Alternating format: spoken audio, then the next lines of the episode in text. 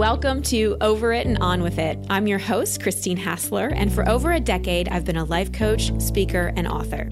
Each week, you'll hear me work directly with a caller as I coach them through a goal they want to accomplish or an obstacle they may be facing. I'll provide a blend of practical and spiritual advice, as well as tangible actions you can apply to your own life.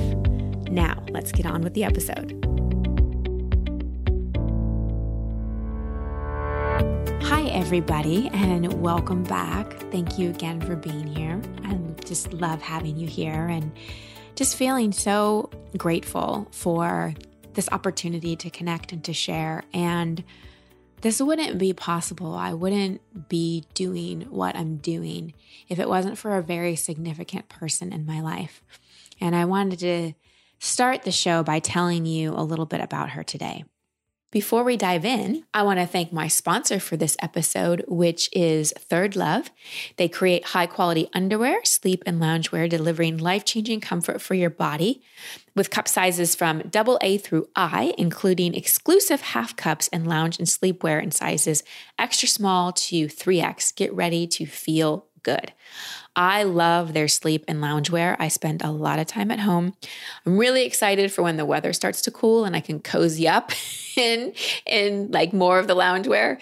When it's summer in Austin, you want to wear as little as possible. But when I am wearing as little as possible, I'm making sure that I'm wearing my Third Love underwear and bras because they fit really well. They fit perfectly.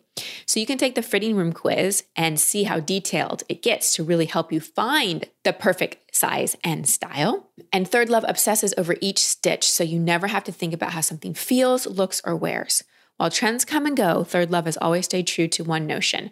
We do comfort and you do you. I love their new seamless collection. It's called Form. They're wireless bras and form-fitting undies with limitless stretch and endless comfort that disappears under your clothes. Now, I am a fan of wireless bras for a variety of health reasons and so glad Third Love has come out with their seamless collection. Third Love has the perfect fit promise. They stand behind their products. If you don't love it, exchanges and returns are free. Third Love is also the largest donor of undergarments in the U.S., partnering with organizations in their local San Francisco Bay Area and across the U.S. They've donated over $40 million in products to help women make powerful life changes and even heal injured turtles. They're an awesome company.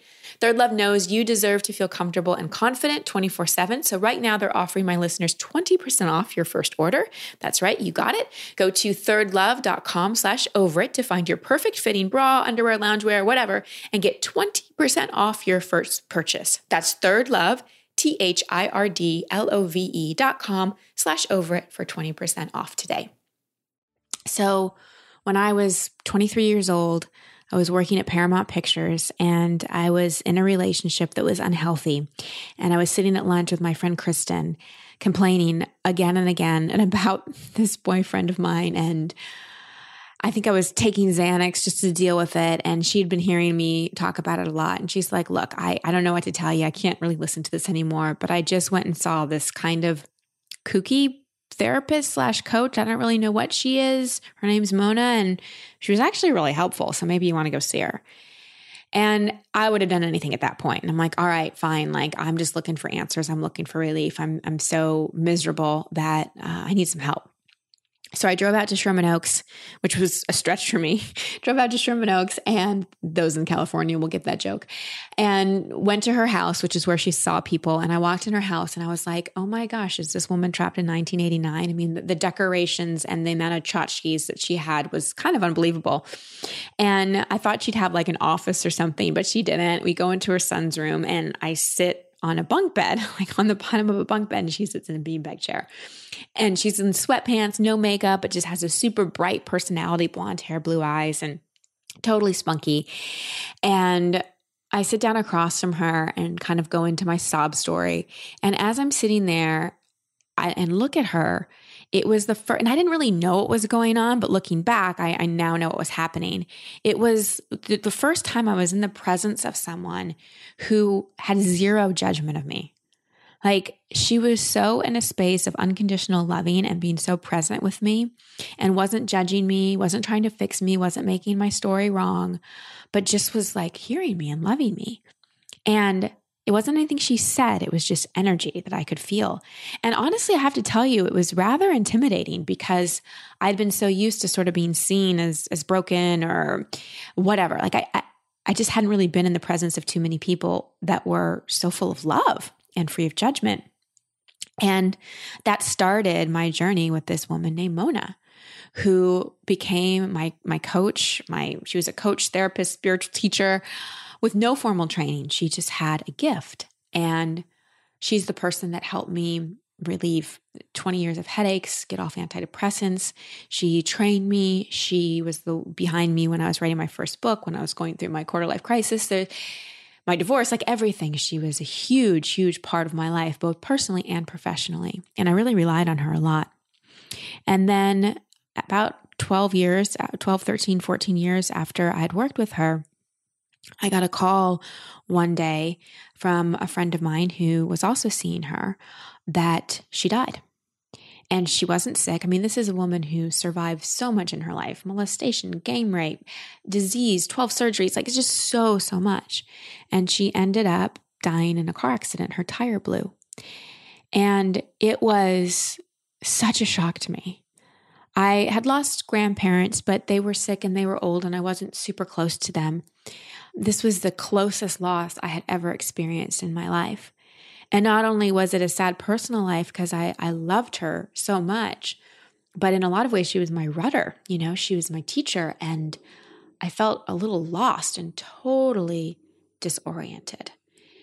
And I'm sharing with you this story today because a large part of the coaching session with today's caller is about loss. And loss is an incredibly painful but inevitable part of our life. And when it happens, it's important we give ourselves time to grieve and not try to be strong and try to move on right away. But there comes a point in our life when life has to go on. And that was true for me with Mona. There was a chunk of time where I was kind of paralyzed and I didn't really know what to do, and I was deeply in grief, and it was hard for a lot of people to understand because they're like, well, she was your life coach. Why are you this upset? But she was a lot more to me than that and to so many other people whose life she touched. But after a while, I started to realize that more than anything, she'd want my life to go on and she'd want her work to live through me. And the last book that I wrote, Expectation Hangover, I feel like she was on my shoulder supporting me and writing that.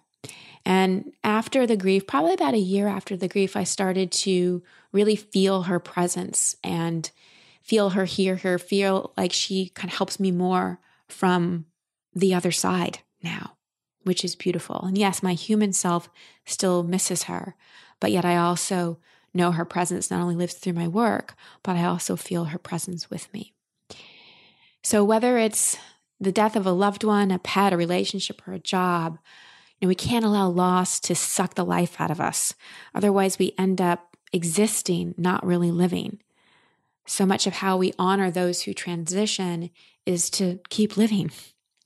So my caller today is a widow named Regina, who's been having some challenges letting go of sadness and regret. So in our beautiful call, I support Regina in beginning to take her life back. Consider, as you're listening to this call, have you recently been through a loss or you just can't seem to move on? Or have you been through a loss and are aware that perhaps you do need to take some time to actually feel and grieve it? Do you tend to look back on your life and wish you could have done things differently? In other words, do you look back with a critical perspective? Are you at a point in your life where you're just existing and it's really time to start living again instead of just going through the motions? So even if you personally aren't going through a loss or transition, I hope you take the time to listen to this call because it will serve you in being able to support others in your life who may be going through any kind of loss. And now, here is my session with Regina. Hey, Regina, welcome to the show. What's your question? Thank you, Christine. My question is, how do you get over this feeling of sadness and regret as you get a little older and you're approaching retirement and you think, I really haven't done what I wanted to do in my life, and I haven't really accomplished the things that I thought I would, and I'm not in the place where I thought I would be. Mm. You know, it's interesting. I just last week was at a conference at a place called Rancho La Puerta. It's a beautiful spa in Mexico, right south of the border in San Diego. And there's a woman there who started that spa. Her name's Deborah, and she's 93. And she came and spoke to our group, and you would have thought she was 43 or even 33. Her energy, her vitality, her life force, just her incredible vibe and her vitality was just off the charts. And she really reframed for me and so many of us in the room what aging is really about. And she told us so many stories about how she started the spa and how she even, when she was 65 years old, moved to Washington and had a whole nother career, wrote a book, was doing policy work there. And her belief was just that as you get older, life just gets better, and aging is really a choice. And every choice we make is an investment in our future. So I share that with you because it sounds like you may have a limiting belief that as you get older, your life is going downhill rather than uphill. Is that correct? Yes. Yes. And how old are you now? I'm 63. And how long do you want to live? I don't know. I just don't know. I'm a widow, mm-hmm. and my parents are gone, mm-hmm. no brothers and sisters. I have children and grandchildren, but living alone, I don't feel terrible about it, but I don't look with joy on the prospect of it lasting another 20 years. Right. Right. And it doesn't have to. Well, here's the thing, you know, and this is very normal, and a lot of people feel this way. So I just want you to if this is true for you, I want you to be able to admit it. Is there a part of you that just kind of doesn't want to be here anymore? Yes. Yeah. I have to say yes. Yeah. Right. So that makes life really hard. Right? When there's a part of us that wants to be here, because, you know, that's where the question comes from. How do I get over the regret and all of those things? You know, there's a part of you that still wants to live. And then there's a part of you that kind of just wants to resign and just like, I don't know if I want to be here anymore.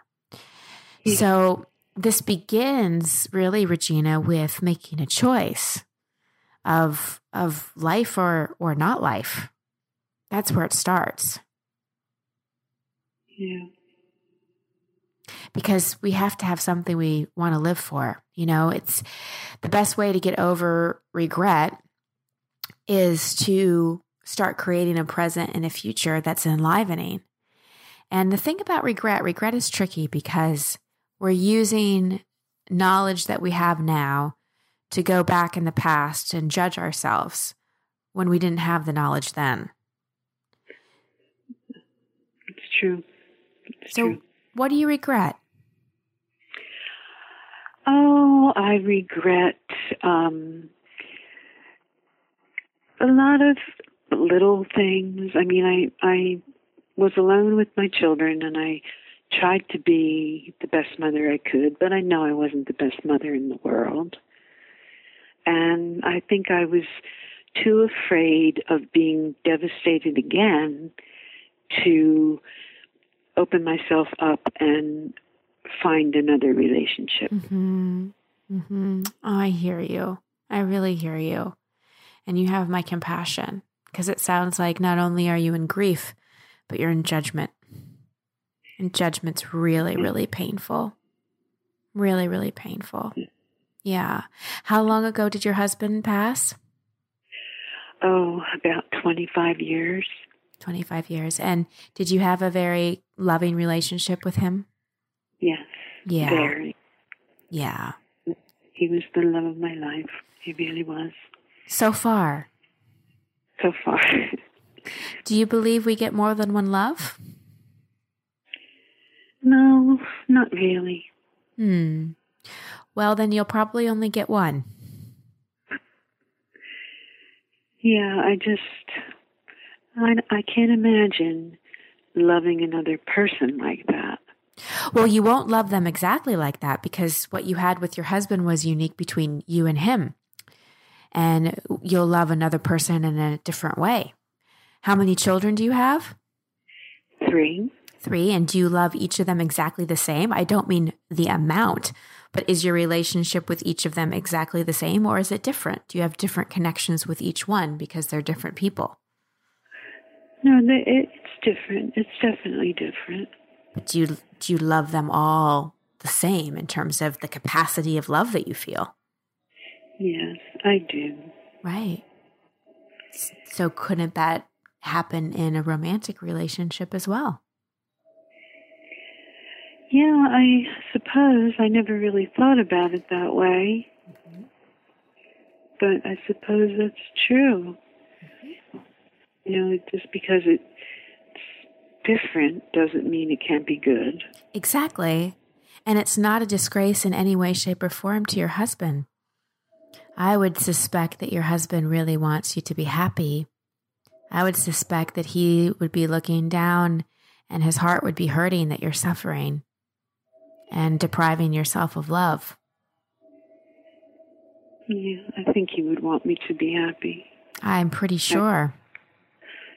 And for a long, long time, I told myself I was happy. I was too busy working and taking care of 3 kids by myself, and I'm happy. I'm content. Mm-hmm.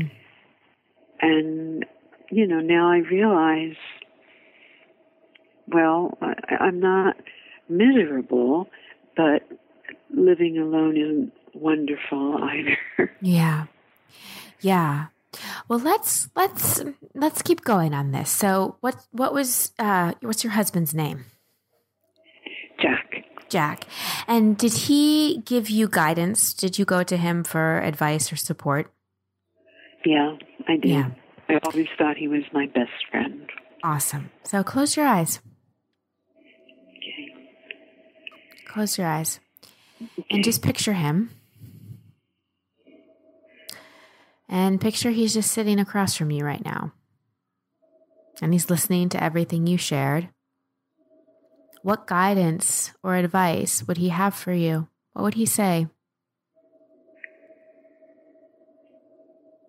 I don't know. A long time ago, I used to think that he would say, "You're okay. You have the kids. You're fine." Because he had a little jealous streak. But I don't know now what he would tell me. I hope he would say, you shouldn't be alone. Mm-hmm. If you want to find somebody, you should. Mm-hmm. Mm-hmm. But at the same time, I don't know if that's the answer for me. Well, yes. The answer isn't in finding another man. The answer isn't in any of those things. The answer is really in you giving yourself permission to live. And I'm just sort of using the example of a relationship as a sort of an entry point here. But this is really about you for the problem, maybe the first time in your life, having a loving relationship with yourself. Because it sounds like a lot of your life was dedicated to other people, your marriage, your children, all of those things. And now that your kids are grown and your husband is gone and you're left with your relationship with you, my sense is you're realizing it's not such a great relationship that you have with yourself. Yeah, it's probably true. I have a tendency to beat myself up a lot. And how does that work? I know it doesn't help me. No. But so it's hard. I know. It's every human is incredibly great at beating themselves up, and we're not so great at self-love, which is part of the reason I wanted to do this podcast, is because I'm such a commitment to helping people really realize that their essence is love. And the more we love ourselves, the more we show up in that way for others. So you mentioned something, Regina, about some regret about motherhood and You asked me, you know, how do you deal with that? Well, one way is to start becoming and being a better mother to yourself. Part of the reason you have judgment on the way you mothered is because your own relationship with yourself got in the way. There's a certain point in which our own relationship with ourselves leaks onto relationships with others. So generally, people that are really, really hard on themselves don't have their heart fully open and sometimes can't be as loving or as patient or as unconditional as they would want to be for people they love. Does that make sense? Yes, it does. Yeah. Think about that. So you know how to be a mother. I know you've had those moments where you felt that unconditional love, you felt that patience, you felt that nourishment and that nurturing, right? You've had those moments with your children, yes? Yes, many. Yeah. So now it's time to give those to yourself. To start really mothering yourself, nurturing yourself, becoming a great partner to yourself.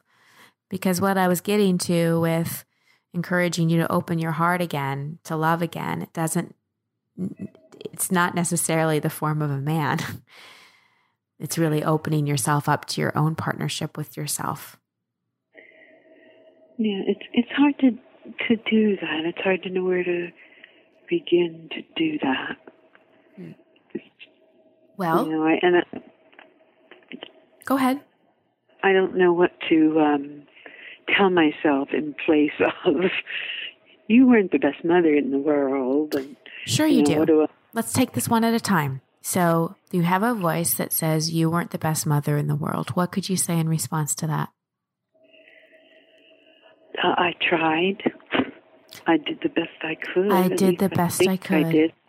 I did the best I could with the tools I had at the time. Yeah, I have to keep telling, because I know my kids don't feel that way. Right. You know, and if I say to them, well, I wasn't the best mother in there, my oldest daughter especially says, well, I wasn't the best kid in the world, so maybe we were a good match. Mm-hmm. We're all doing the best we can. And if you continue to live in the past, you definitely won't enjoy the future, and your present will just be sort of a recreation of the past over and over again. So in a lot of ways, Regina, this comes down to choices. This comes down to a choice to be alive, a choice to forgive yourself. Forgive yourself for any judgments you hold on the way you mothered, or any other judgments you're hanging on to. And then see, right now you have another opportunity to remother and to remother yourself and to start speaking to yourself the way a loving mother would speak to a child. You know, like if one of your kids came home from school and said, Mom, like, I'm a loser, I'm stupid, nobody likes me, and I'm just never going to go anywhere in my life. What would you say? They always don't say that. You're not a loser, and you're going to have a wonderful life. It's just, school is hard sometimes, and kids are mean sometimes, but that will pass. Mm. Do well. Oh, Regina, you have such, your voice just shifted. You have such, I'm going to cry. You have such a sweet, mothering, nurturing voice, and you deserve to receive that. Yeah, I have to tell myself I deserve. Yes. Not to be so mean to myself. It's not doing you any good. No, it isn't. You're right. Definitely have to work on that. And I do it to myself all the time. I forgot my keys. Well, if you weren't so stupid, you would have put them where you could see mm-hmm. them, and then you would have remembered them. Mm-hmm. You know, I'm very hard on myself. Yeah, I hear you. I hear that inner critic, and she sounds a lot different than that mother I just heard a minute ago. And I got to tell you, I like the sound of the mother better. So one of the things that I teach in Expectation Hangover, the book, is on the mental level, you sort of take on the role of a horseback rider, and your mind is like this galloping horse, but you are the rider, you have the reins. And so when a thought comes in, like you're stupid, you forgot your keys or whatever, you go, whoa, that is not the direction I want to go. And you just shift yourself back and you say, I forgive myself for being mean to myself. So this takes practice. Just like if you wanted to lose weight, you couldn't exercise for 5 minutes once and think that was going to do it. This takes practice. And this takes a commitment to really mothering yourself. So I would write out some promises you're going to make to yourself and put them on your mirror in terms of how you're going to talk to yourself, how you're going to treat yourself, and really approach this like a commitment, like this is your new lease on life. And if you want the next part of your life to get even better, then you've got to start mothering yourself and allow love in. Love from yourself. And then who knows what other kinds of love may come forward. True. And I think I was raised very strictly, and you put yourself last. I put myself last, yes. Mm-hmm. You put others first. Mm-hmm. And, I guess I think, well, I don't, really deserve to be spoken to nicely because I have done things I shouldn't have done. Hmm. And you should talk to other people nicely, but not necessarily yourself. And do you think believing that belief is serving you? No, I know that it isn't. No. I know that it isn't. It's not good for me, but very, very hard. You know what? So is raising 3 kids on your own, and you did it. Yeah. So I'm sorry, Regina, but this it's hard excuse is just an excuse, and it's just a story. I know you can do this. You're probably right. If I could do that, I could do this. I would say that I would say raising 3 kids, if you can do that, you can definitely ramp up the self-love. Definitely going to try, because I do think it would help me. I think a little positive reinforcement would go a long way. Yes. And don't try, commit. It's like I either pick up a pencil or I don't. I can't try to pick up a pencil. Either I do or I don't. So just really make this loving commitment to yourself. Just like you would make a promise to others, you deserve it. You deserve it, and you will be a better mother and grandmother and friend when you do this. And your kids, the greatest gift you can give your kids is to mother yourself and love yourself and be a good partner to yourself, because they'll see your joy. And just like I bet your husband wants for you, they want for you to be happy. Yeah, I know that they do.